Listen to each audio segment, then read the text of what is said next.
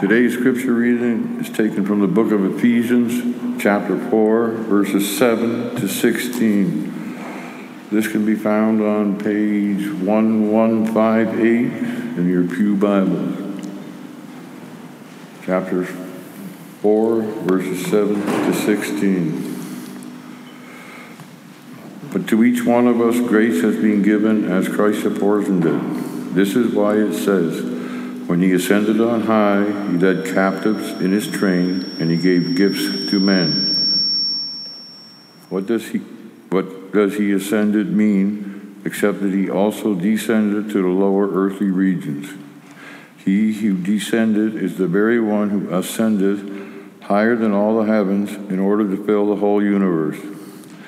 It was he who gave the, some of the apostles, some to the prophets, some to the evangelists, and some to the pastors and teachers to prepare God's people for works of service so that the body of Christ may be built up until we all reach unity in the faith and in the knowledge of the Son of God and become mature, attaining to the whole measure of the fullness of Christ. Then we will no longer be infants tossed back and forth by the waves and blown here and there by every wind of teaching and by the cunning and craftiness of men in their deceitful scheming. Instead, speaking the truth in love, we will in all things grow up to Him, who is the head, that is, Christ. From Him, the whole body, joined and held together by every supporting ligament, grows and builds itself up in love as each part does its work. Lord of the word, the word of the Lord.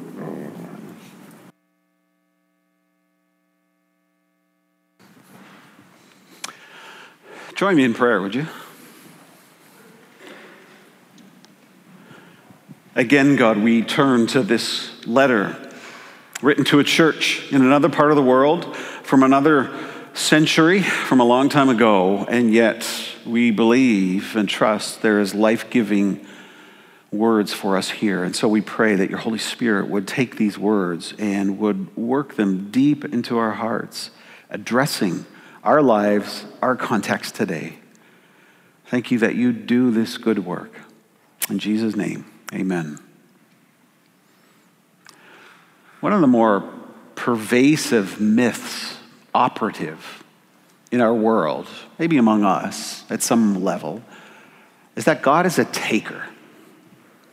There is this reality, this, this understanding of God, where we believe that if we involve our lives with God, we're going to lose out in the deal. We're going to get far less out of it than we put in.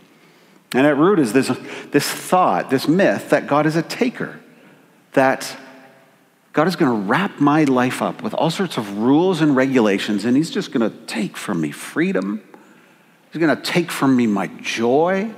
He's going to make me do things I really don't want to do. And God's going to take my money. God's a taker. But you can't assert that. You can't hold to that if you read closely Scripture. Because the story of Scripture is one long story of God pouring out gifts, giving gifts to us.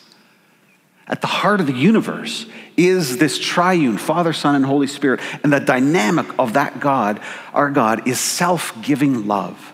And we see that throughout the biblical story. Creation is the gift of God of a place for us to worship Him, a place for us to flourish and come alive. And because we messed up and trashed that world, God sent Jesus. He gave Jesus, who gave his life for us so that we might once again know life. And then Jesus gives the Holy Spirit, and the Spirit pours out gifts upon the church. It is just this constant giving of God because God at heart is a giver in the book of Ephesians, it, it pretty much expands that big, beautiful reality. The whole book is, is looking at what God has done for us in Christ Jesus. And we're looking in chapter four at some of the specifics of how that takes place, these, this manifestation of God's grace in spiritual gifts. We have been focusing for the past number of weeks, not last week, but two weeks prior, and this week on spiritual gifts. And, and the church has been gifted by Jesus Christ. Three different times in this brief passage, we read how Christ has given. Verse 7, verse 8, verse 11, Jesus has given gifts, a variety of gifts to bring about this creative diversity within the one unity that Jesus has attained. A whole lot of giving is going on in the church. This is what Jesus is doing among us. He has given us grace so that we might function, so that we might participate, so that we might contribute to the very thing that God is doing in this world, which is pouring out his life, giving. And so Paul asserts at the very front end, verse 7 grace is given to each one, each one. When Jesus poured out his spirit upon the church, the exalted, the victorious Jesus pours out his very life for his people. And every follower of Jesus Christ is gifted. Yesterday we had a, a picture of how that works. Some of you, many of you, were, were at our formation day yesterday. And we enjoyed a really fine day of, of worship, of teaching, of fellowship together. And if you missed it, I'm really sad for you because it was a fine day together. You missed something good. And, and, but for us to have tasted the goodness of that day, a whole supporting cast was needed. A whole supporting cast of gifts, operative, were needed. We needed people who would lead out, people who planned, people who organized. Then there were some who communicated, some who set up, some who welcomed. There were some who led in worship. Others prayed for the day. Some arranged for lunch. Others cleaned up for lunch. Others cleaned up after the day. All so that we could be edified and built up. That's how the church functions. That's how all these gifts are meant to operate. When God calls us to move into the fullness of who Jesus Christ is, God surrounds us with a supporting cast. He doesn't say, go off, do it alone. Not at all. He surrounds us with others who are gifted to make it all work. And we read about some of those gifts in verse 11. They're support gifts that Jesus provides. In verse 11, we read it was he, Jesus, who gave some to be apostles, some to be prophets, some to be evangelists, some to be pastors and teachers. Now, Paul's not thinking of formal offices here. He's not mapping out a church polity here. He's talking more about the, manifestations, the way the Spirit pops up and, and, uh, and, and emerges within a fully functioning church. When the Spirit is present and known, there's this beautiful diversity of, of manifestations that serve and support the entire body. And so, one of the support gifts we read that Christ gave was the gift of the apostles. Now, the Greek word for, for apostle is one who gets sent, and it, it can often refer to someone who, who begins or pioneers a new work. Um, but the primary way that Paul and, and, and, Scripture refers to, to that word is someone who has had the privilege of a, of a one to one, face to face encounter with the risen Lord Jesus, and a person who then is authorized by Jesus to speak the foundational truths of the gospel, of the Christian faith. And, and we have that in our New Testament. Which, which constitute Jesus' authoritative word to the church, to the world. And then God gave some to be prophets. Prophets are those who speak these, these timely words from God words of encouragement, words of challenge, words of rebuke, of direction. And like the Old Testament prophets, they were, they're taken into the counsel of God and they're, they're commanded to speak. I mean, some prophets were at work in the church. We read about Agabus and the daughters of Philip. While the apostles lay a theological foundation for the church, the prophets would then offer timely words in specific circumstances um, for the emerging church. And, and the whole church is built, what Paul says in Ephesians 2.20, on the foundation of the apostles and the prophets. That is what we have in the words of, of the Old and the New Testament, in the scriptures. But there is a prophetic gifting that continues to function in the church. The book of Acts shows that. 1 uh, Corinthians 12 and 14 shows that as well. How prophets, people who are equipped, who are particularly attuned to God and His truth for today, speak that, bringing about correction and challenge. They, they insist that the community of God follow how God has uh, led us. They challenge the status quo. They're sort of the provocateurs of the church. And next, the, God gifts the church with evangelists, people who have a special gift to communicate the, the good news of Jesus Christ in an accessible, in a clear way, um, in, in new contexts, new cultures. Um, they're able to listen and understand the language and thought forms of people and communicate the gospel in ways that people understand. So, in our postmodern culture, an evangelist speaks postmodernese, in a sense, and is able to communicate the gospel in ways that someone who's shaped by this postmodern culture can say, I get it. And then there are pastors and teachers. There's some debate about whether those are actually one or two roles, functions in the church. Could it be a pastor teacher or a pastor and a teacher? I think Paul's leaning towards the latter, where it's two different functions. They're, they operate with the same uh, word of God, but they exercise that function in different ways. So a pastor is, is a shepherd. Now, when you hear that word, you probably have some romanticized notions of a shepherd. Um, and I want to disabuse you of some of those. Um, because here's, here's the truth about a shepherd a shepherd was actually in business. A shepherd was a manager of a business because the sheep were the shepherd's or someone else's livelihood. And, and so they needed to, to care for that whole flock for the sake of another. So, shepherding would involve leadership and management, leading that flock to good places, to food. They would manage things. A shepherd guides the sheep. Yes, a shepherd serves as a vet of sorts, making sure that there's healing. Uh, the shepherd would also guard and protect. The shepherd would also arrange for the sheep to be sheared and then for the wool from that shearing to be sold. So, you get a sense for a larger leadership management piece that's operative in a shepherd in this pastor gifting. And then the teacher, the teacher's job is one to keep the body of Christ in the truth of the gospel. The teacher spends time in the words of the apostles and the prophets and helps members of the body understand what, what does this mean for our lives?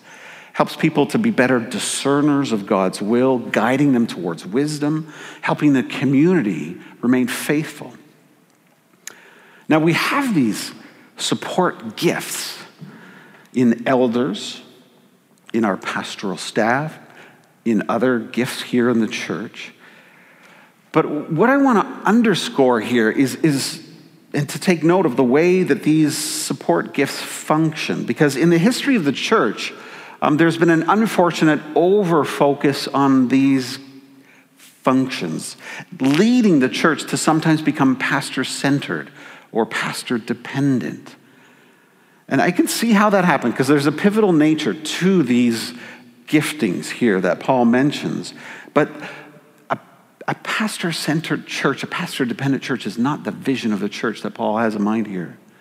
The vision here is that the ministry, or you could call it the priesthood of all believers, that is what the church is about. And we've been trying to underscore that by saying every one of us is gifted by the Holy Spirit in unique, particular ways. And so that means there is no one in the church who is not meant to be at play, who is not meant to fully participate in the good work that God is doing here. All of us, gifts functioning together. But for what? Why has Jesus given these gifts and, and arranged this? uh, arrangement, this relationship. Jesus has given the church apostles, prophets, evangelists, pastors, and teachers for a very specific purpose. Why? To equip God's people so that they might use their gifts in ministry, so that they might do the work of ministry and that they might build up the body of Christ. Critical function here. Don't look to the ministers to do the work of ministry. All of us are ministers. Pastoral staff's role is to support, to equip, so that all of us are released in the church and in the world to pursue the ministry that God has given us as individuals and as a collective body. So, prophets, apostles, evangelists, pastors, teachers are sort of like coaches that equip people in the Christ community to use their gifts so that all of us are using our gifts together and the whole community is growing and flourishing and maturing in the faith of Jesus Christ because that's where it all is aimed at. Verse 13 talks about that. Paul says, until we reach the unity in the faith and in the knowledge of the Son of God and become mature, attaining to the full measure, the whole measure of the fullness of Christ. All of these gifts that God gives to us are, are moving towards that direction, to us having the faith of Jesus Christ. Interestingly, not faith in Jesus Christ, but for us to have the faith of Jesus, the full measure of the faith of Jesus, so that we become complete, mature. And, and this is staggering that we have the fullness of Jesus Christ among us. That's a staggering thing. This is what God is after. That together we would represent the fullness of Christ in this world, which is why Jesus gives gifts to us. And it is as we each exercise those gifts on behalf of one another that we slowly grow into that maturity. All the ministry that goes on in the church, all the ministry that goes on in Knox is aimed at that, preparing God's works God's people for works of service so that the body of Christ grows up, so that we become mature. Everything in the church is about that spiritual maturity. Now, the assumption behind that is, is well, it can be insulting. It is that we are immature, it is that we are spiritual babies.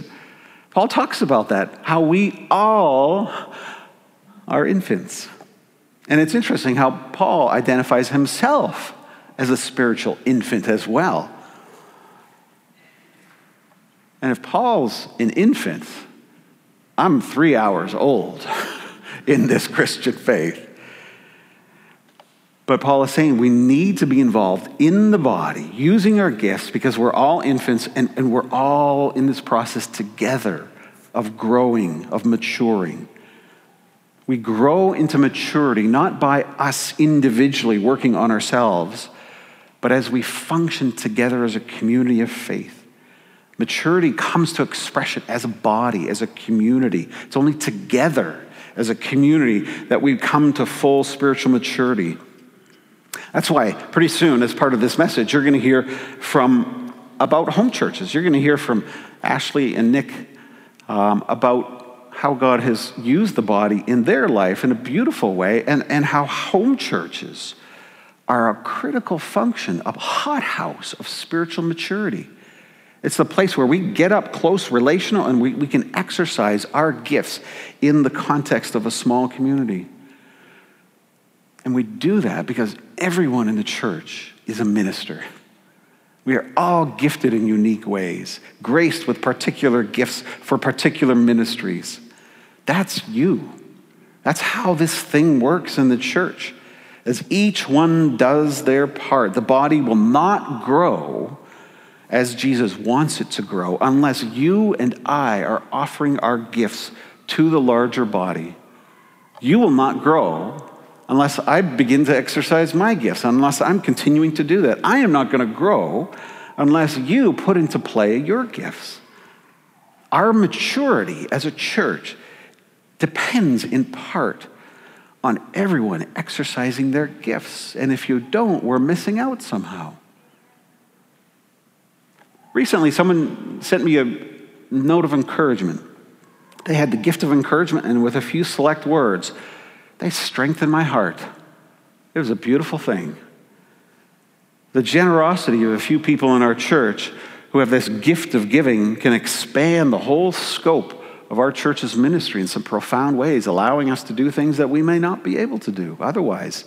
A person with the gift of mercy injects compassion and grace into the life of the church so that although we're institutional, we don't feel like it. We're a human organization.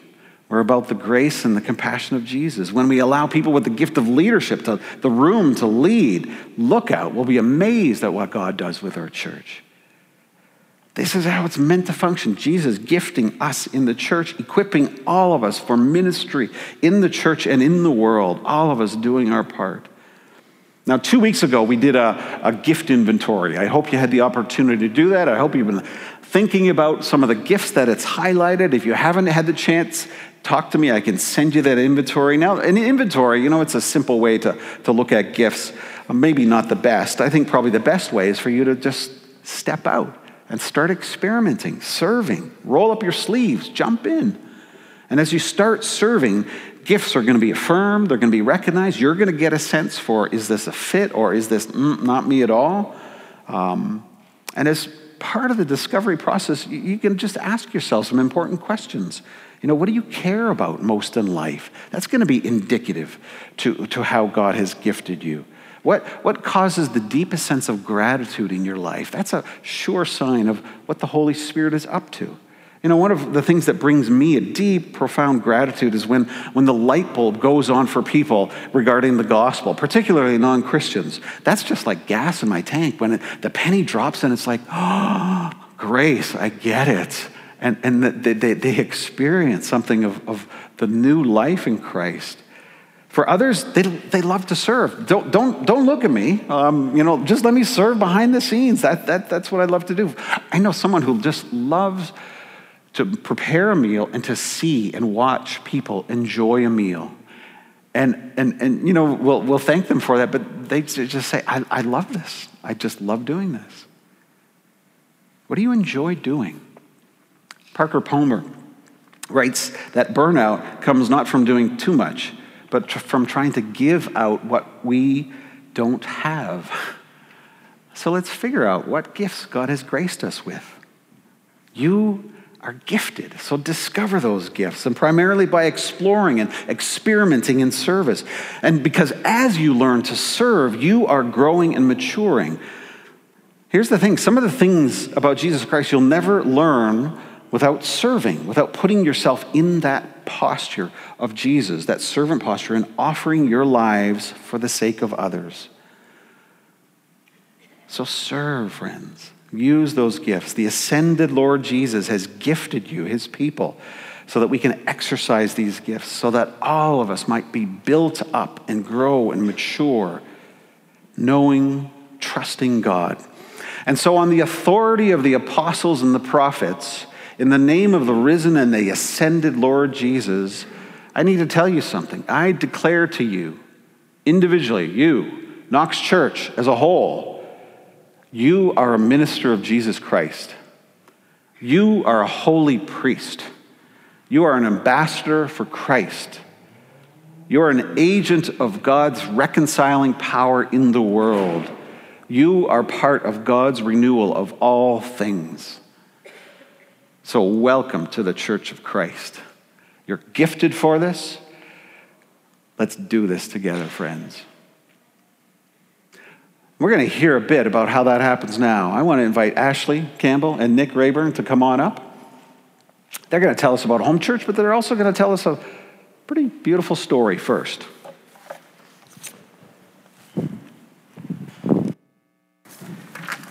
Good morning, church. It's always so wonderful to come up here and get to share with you. And as, um, sorry, my note. Um, as Phil was just preaching about gifts, the story that we have to share with you this morning before I go into the home church launch and information um, is a story that starts with wrestling with God's timing, and then um, comes a moment of deep sadness, and finally um, ends with a coming together of God's people, people from this community acting as a community to us, our family, and resulting in a powerful, prayerful miracle. And we are thrilled to get to share the story of a miracle with you today. Um, and I'm just going to let Nick start with the beginning of the story. So, um, we found out that we were pregnant on the day that Ashlee was announced as the home church pastor at Knox. Um, in between the morning and the evening service, uh, she took a pregnancy test, and we were completely shocked by the positive result. Um, we knew it was a blessing but we struggled with feeling unprepared uh, for God's blessing and even fearful of it. Um, as we wrestled to understand the timing of this blessing of a third child, God spoke to us through a worship song we only heard for the first time last month. I'm not going to sing it. your ways are higher, your thoughts are wilder. It makes no sense, but this is grace, and I know you're with me in this place. God's ways are not our ways, His ways are higher and wilder. C.S. Lewis said it like this He is not a tame lion. We slowly came to terms with what God was doing through the timing of this pregnancy. Not because we fully understood, but precisely because we did not. From this revelation, and you guys get to find out, came the name we chose for the baby. Years ago, we had put Wilder on our list of names we like, and suddenly we knew why.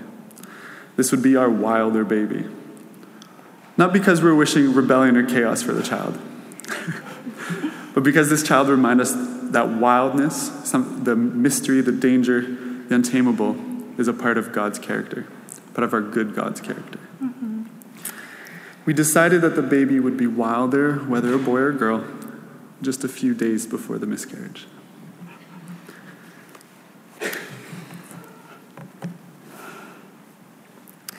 Two weeks ago, we were supposed to launch home churches. And the Friday before that Sunday, uh, all the home church leadership was gathering to prepare to serve you, gathering to learn about leadership and to press into the vision of community building. And that morning, I came to work here at the church so excited for everything that was coming together that night and for these many people in our community who were rising up as leaders and living out that gift. Um, while I was working, I, I felt something happening I ran to the bathroom and I realized that I was miscarrying. This is a path that we have walked before. As I know, in a room full of families and women, it is a path others have walked before. I was distraught. I was here in this building, and the timing felt almost cruel. I ran to call my midwife and to tell my family and call my husband and um, my older sister Allie, who's here at this church with us, realized I was alone in my office and called um, the front office to find someone to come be with me. And she encountered Peter on the phone, Peter DeConing, who many of you know, who used his compassion and pastoral care to come up to a woman who was in the midst of deep grief and to pray over me and just be with me in the midst of that. I'm so grateful to him for being brave in that way and pastoring in that way. Soon, um, I spoke with my midwife and shared with her what was happening and just told her, I, I know what's happening. I understand the amount of blood and what my body is doing. And she agreed that all the symptoms sounded like a miscarriage and that the best thing to do was go home and wait for the completion of this sad thing. Nick came to get me, and when he got here, all we could say to each other was, We don't understand. We got home, and something very strange began to happen. The bleeding slowed. And around seven o'clock in the evening, it stopped altogether and all my symptoms of a miscarriage, including contractions, stopped. What's important to understand in all of this is some very supernatural timing that was happening that I only understand and we only understand in looking back. We, I shared what was happening with my family and, um, and my colleagues here at Knox, my friends here, and I asked them to share to continue the home church leadership training that night. I asked them, Will you do this for me? I'm, I'm devastated that I won't be there. I have to come take care of myself and my family now, but will you continue the work? And they agreed. And they started praying. And I started sharing with different friends around the world and family members around the world, and they began praying. And around 6:30 p.m. that night, the home church leaders gathered with um, some of our staff. And in this place, I want to honor Michelle DeConing, who led out in a time of, of worship and in prayer and led all those home church leaders gathered in community to pray over us and to mourn with us and and be hopeful for us in ways that we couldn't be, and to declare God's sovereignty over what was happening in the midst of how terrible it felt. And that's when the bleeding stopped. And that's when all of my symptoms were gone. I was shocked. I didn't understand what was happening. I was almost angry because I didn't understand. I, we had lived through the tragedy before and, and had no expectations of anything but having to walk through that morning. Um, we called my midwife again and we explained it all to her, and she said, I, I don't really know what's going on. This was not something she could explain, but she said, I, we agreed that we should just wait and see if maybe my body was just holding on to the pregnancy. My family urged me in the following days to go and get an ultrasound, but we, we thought we were living in the past. We were living in what had happened, and other people were hopeful for us. As each day passed throughout the weekend of nothing happening, our families became hopeful. Our friends became hopeful. They were praying and praying and praying. And finally, on Monday, I went for an ultrasound. And as I lay on that table, I was weeping. I thought, this is horrible. Why have I come to confirm something so sad? And my older sister, Allie, was with me, and she saw the baby alive and well and was trying to signal me. And then the ultrasound tech saw me crying and said, Everything's okay. And at that moment, my heart burst open, and I said, God has done a miracle. Something incredible has happened. My heart, I was so overwhelmed, all I could do was cry. And I thought immediately of all these praying people and the moment that it stopped. And let me say this that were it just a misdiagnosis, we would be celebrating. We would be celebrating if we had just been wrong about what was happening. But the reality is that having lived through it before, and the bafflement on the part of my medical team, who, when the ultrasound results came through and they said, Nothing is wrong, we don't know what happened, God worked a miracle on our behalf, and He invited our community to partner in prayer with him to bring about this miracle.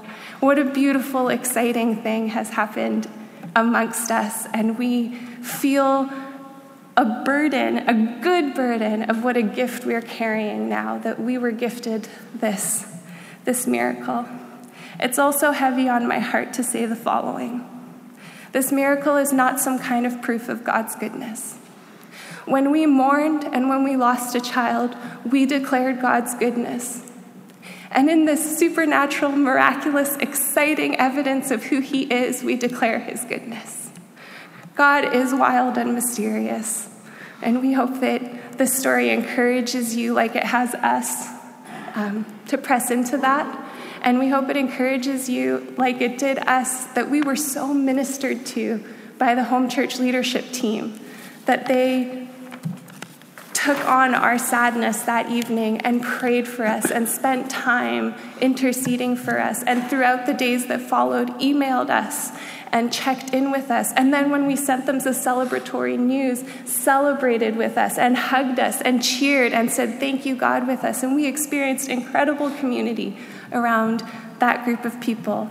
And even though I question the timing a lot and still am asking God to reveal or to give me peace about not understanding everything, one thing that's really heavy on my heart is these home church leaders who you're going to meet soon have already led out in an incredible way for me, who's technically their leader, and yet I'm the one who's been ministered to so intimately by them. That's who is going to be leading you as you join home churches. That's what we're inviting you into. A community who, in the middle of a horrible thing happening, can share and can intercede for each other and can hope for miracles and can carry the heavy burdens when that's what we're walking through. Um, my brother in law, John, wrote us a note after hearing the good news that I think really gives a good conclusion to this story and it's from Ephesians. It's from what we've been studying and it's Ephesians 3 20 to 21 and it's an exhortation. Now to him who is able to do immeasurably more than all we ask or imagine according to his power that is at work within us to him be glory in the church and in Christ Jesus throughout all generations forever and ever. Amen